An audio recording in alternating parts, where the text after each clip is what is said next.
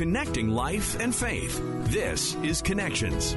Welcome to Connections. I'm Colleen Head with Mike Tom. We're joined today by Mike Donehey. He's a songwriter, performing artist, author, and podcaster, just to name a few of his titles. He's also set to release his first solo album, Flourish, tomorrow. Today on Connections, he's going to share the inspiration behind that album. He's also going to talk about what the past year and a bit has been like for him. We're going to hear that and so much more today on Connections. We're joined today by Mike Donehey. He's a recording artist, songwriter, speaker, podcast, and video show host, as well as the author of the best selling book, Finding God's Life for My Will. And he's the founding member of the band 10th Avenue North It used to be in a band called 10th Avenue North. You guys were together for like two decades. What was that like to bring it to an end uh, a year ago and decide to try different things for each of you? Yeah, here's a wild thought. Our band was older than YouTube.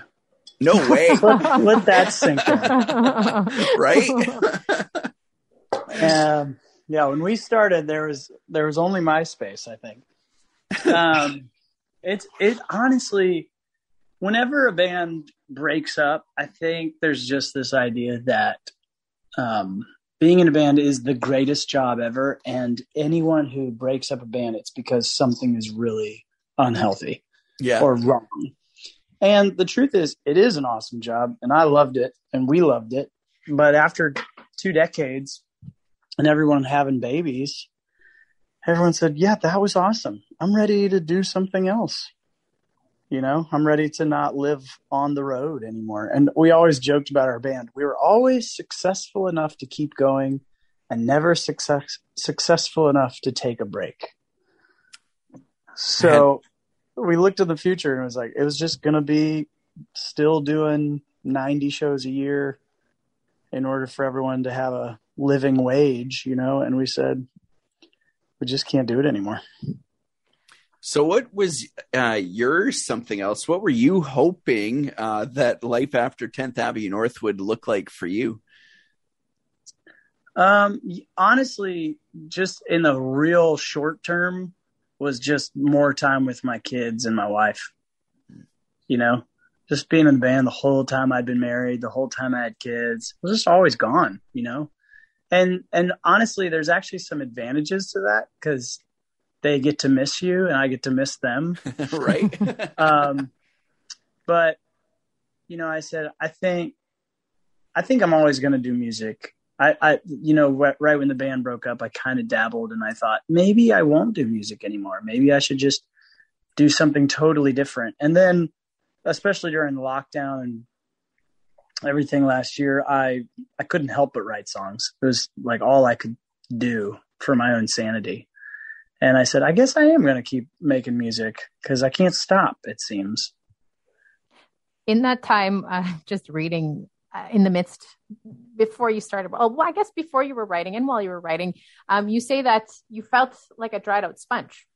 Describe that to us a little bit further. Um, that was right after the band had disbanded and the pandemic hit and life just stopped. Uh, tell us about that. I think everyone can relate to that in some level. If you're trying to love people, you're trying to serve people, and you're just not making the time for yourself. I, I, mean, you just give and give and give, and then all of a sudden you got nothing left, you know, nothing left to give. And um, I think, I think everybody struggled in the pandemic in certain ways. Uh, for me, it was, it was just the fear total loss of the future. You got to think, if I've been a band for 20 years, I always knew what I was going to be doing. You know, it's kind of like a nice luxury to go, well, I know what I'm doing next year. Well, I know what I'm doing next year. I know what I'm doing next year, you know? Um, so for the first time in my adult life, I went, I don't know what I'm going to do next year. And so the, the sponge is squeezing it out and going, okay, God, I I need you to pour something into me here. I need you to pour some vision. I need you to pour some direction. I need you to pour some um just life or else yeah, I don't know what to do. So out of that season of being a dried up sponge, something obviously happened because you got a new project out uh, coming out called Flourish. How Yep. did it all come to be? And tell us about that that name for the project. Why you went with that? Right. Why didn't I call it dried up sponge? yeah, exactly. uh, a couple revelatory moments. Um, the first being, uh, there's this really great quote that says, "The secret to peace is embracing your current circumstance as if you had chosen it." Hmm. Let, let me say that again. The secret to peace is embracing your current moment as if you had chosen it. See, a couple months in pandemic, I still wasn't choosing it. I mean, who would? You Right. know, I and because of that, I I couldn't get vision. I couldn't get the future. I couldn't get because I wasn't even opening my eyes to what was actually in front of me that day. And there's this really great uh, C.S. Lewis quote. He says, "This um, the present is the only point where time touches eternity." Hmm. Let me say that one again. The present is the only point where time touches eternity.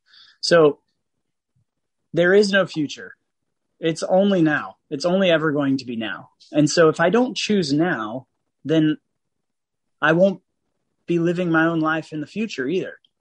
You know, so the secret to peace is go, okay, this isn't the circumstance, like the way I got here, maybe I wouldn't have chosen that path. Um, and I wouldn't have chosen these restrictions and I wouldn't have chosen whatever, but I choose to be here right now. And for me, that suddenly lifted this sort of victimhood that was blinding my ability to see what was in front of me.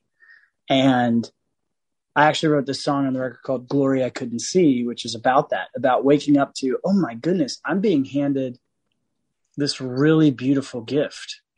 A gift I wouldn't have chosen, but I choose to receive it. This time with my daughters. We started doing campouts in the backyard. We started doing, you know, you know, projector movie nights and and yeah, it wasn't perfect. And yeah, I'm probably more privileged than a lot of people that I could sit and take time off. Um, but it it really opened a lot to me. And then right right after that, I wrote this song called Flourish to say the realization that I don't have to wait for my circumstances to change in order for my heart to change. Right? That yeah, that I can flourish even if my circumstances aren't. It's sort of Really? the audacious hope that I have, right? Yeah. I'm hearing a lot of not only peace but like um contentment there too, right? Like, okay, this isn't what I was hoping and dreaming for, but I can be content in this and and give thanks no matter what's coming my way.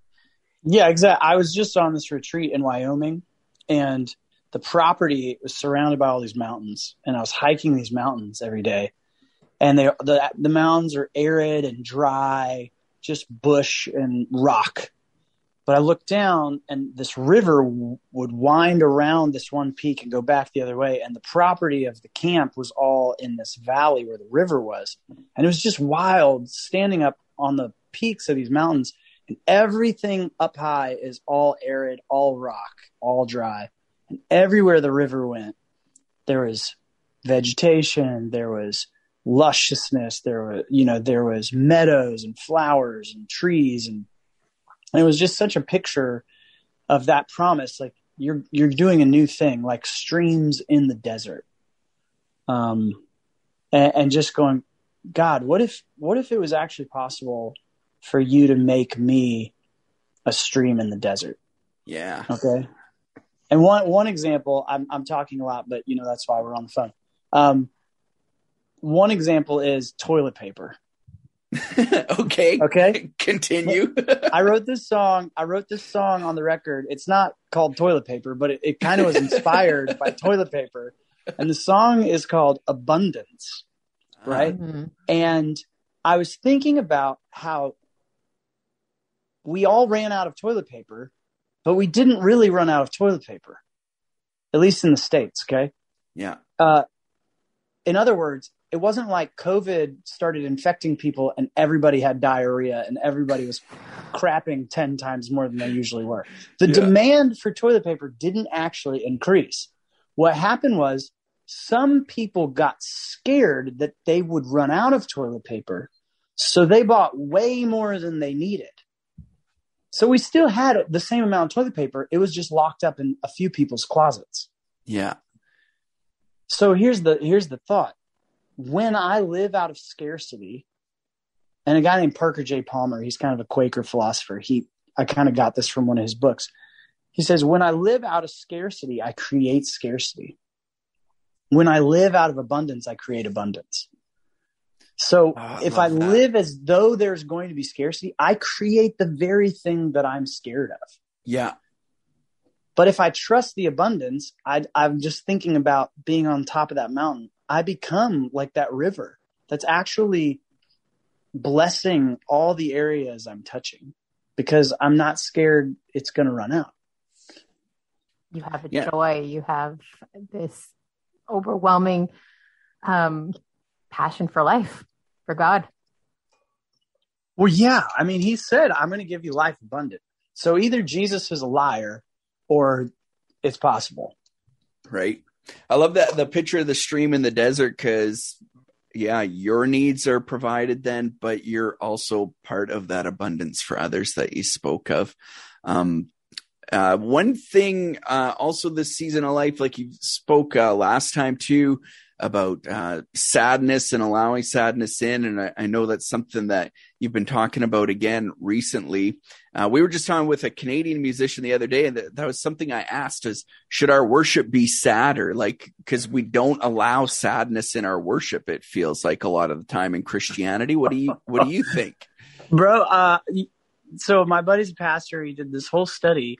Um, there's three kinds of psalms, right? There's yeah. psalms of praise, which is like everything is awesome. Yeah. Psalms, Psalms of Thanksgiving, which is everything wasn't awesome. Now everything is awesome. Yeah. And then there's Psalms of Lament, which is everything is not awesome. Where are you, God? And the overwhelming majority of the Psalms are Psalms of Lament. Right.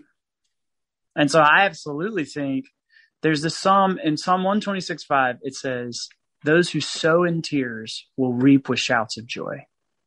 Mm-hmm. Now, I when I was a kid, I thought that meant if I pray hard enough, I'm going to get what I want. Right? If I yeah. sow in tears, if I God, please give it to me, I reap with shouts of joy.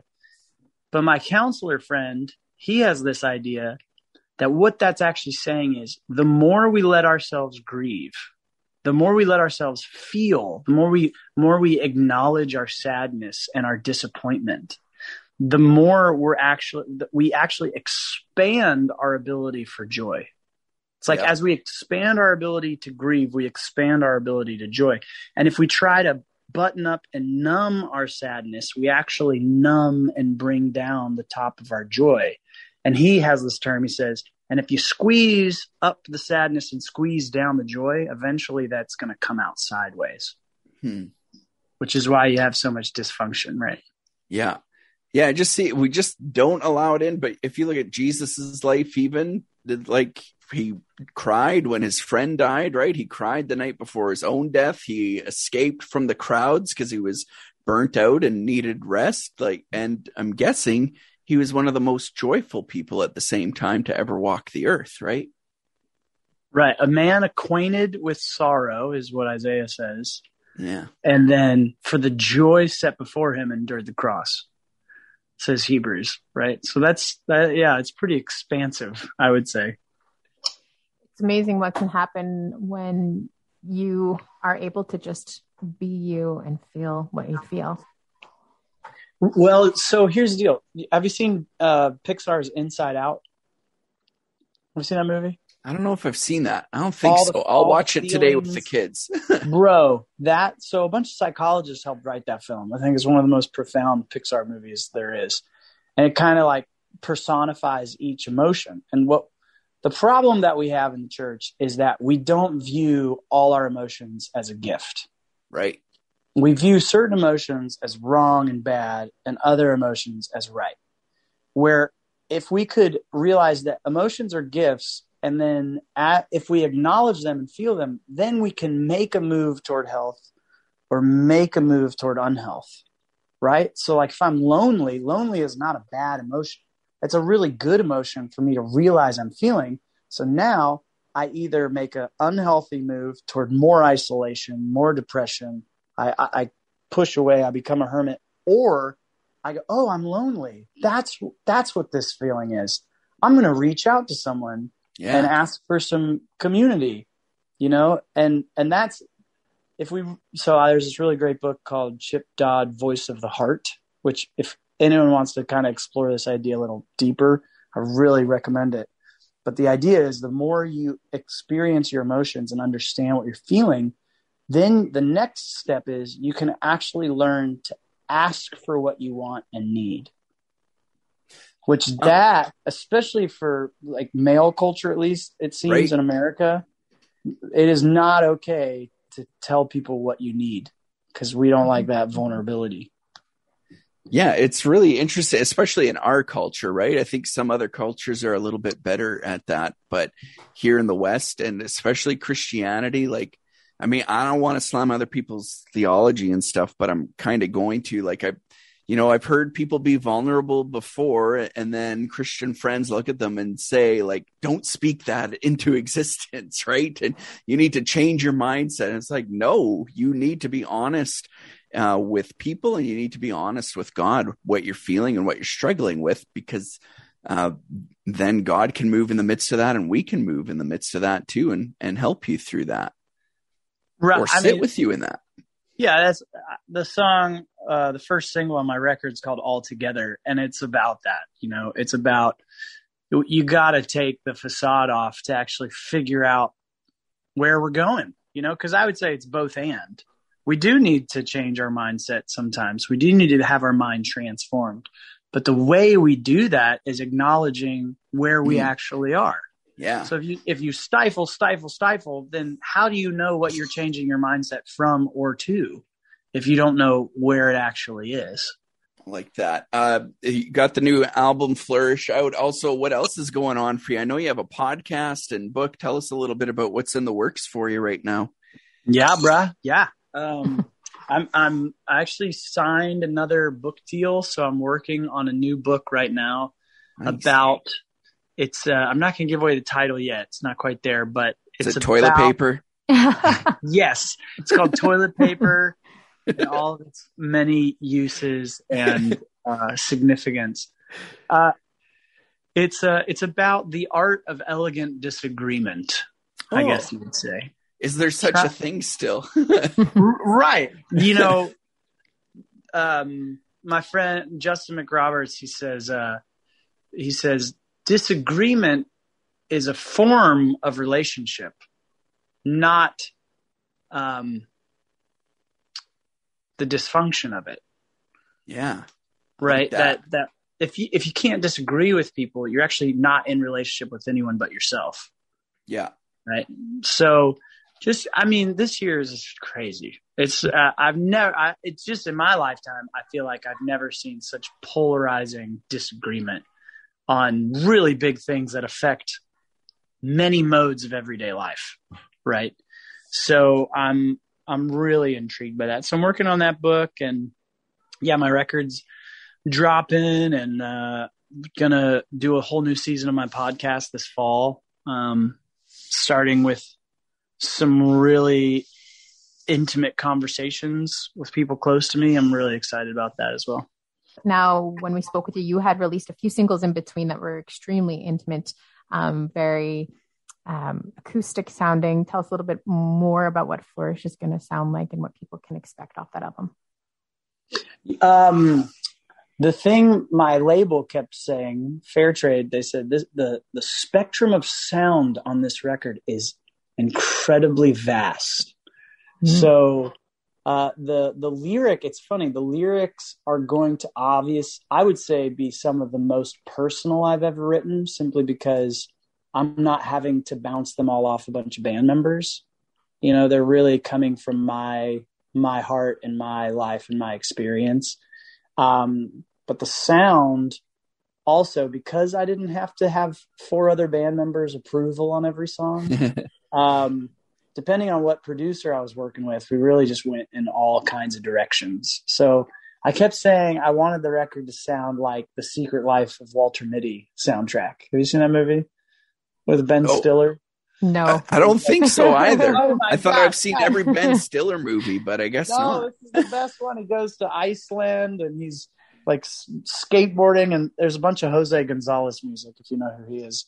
Um, but it's very uh, cinematic and grand, and uh, it, you know, I I'm I'm really excited about the sonic sonic landscape that one might travel upon and view as they listen to my record. So there's basically something there for everyone. I think so. I think so. I love it. It's uh, great talking with you. Looking forward to checking out the new project and looking forward to uh, hearing it on our radio stations too. I would I would love that. I'd love that. For those who want to learn more about you, um, just want to hear some of your music, how can they go about doing that? You know what? You can go into the Google Internet machine and you just type in Mike Donehey, and there's going to be a slew of things that come at you, like a website or Instagram or Facebook or the TikTok. I'm even trying to get on the TikTok. to do the keep up anonymous. Uh, yeah, all the you know, people know. You know where to go. I, I've been trying TikTok too. I Um, I got 40 likes on my last video. Then my niece, uh, my niece stitched it, making fun of me, and she's got over a thousand likes, mocking her uncle. So yeah, It's a you know, it's a very strange platform. Every platform has its you know positives and negatives. So yeah. Thank you so much for joining us. oh, thank you so much for having me. And thank you so much for listening. Don't forget to subscribe. We'll talk to you again on Connections.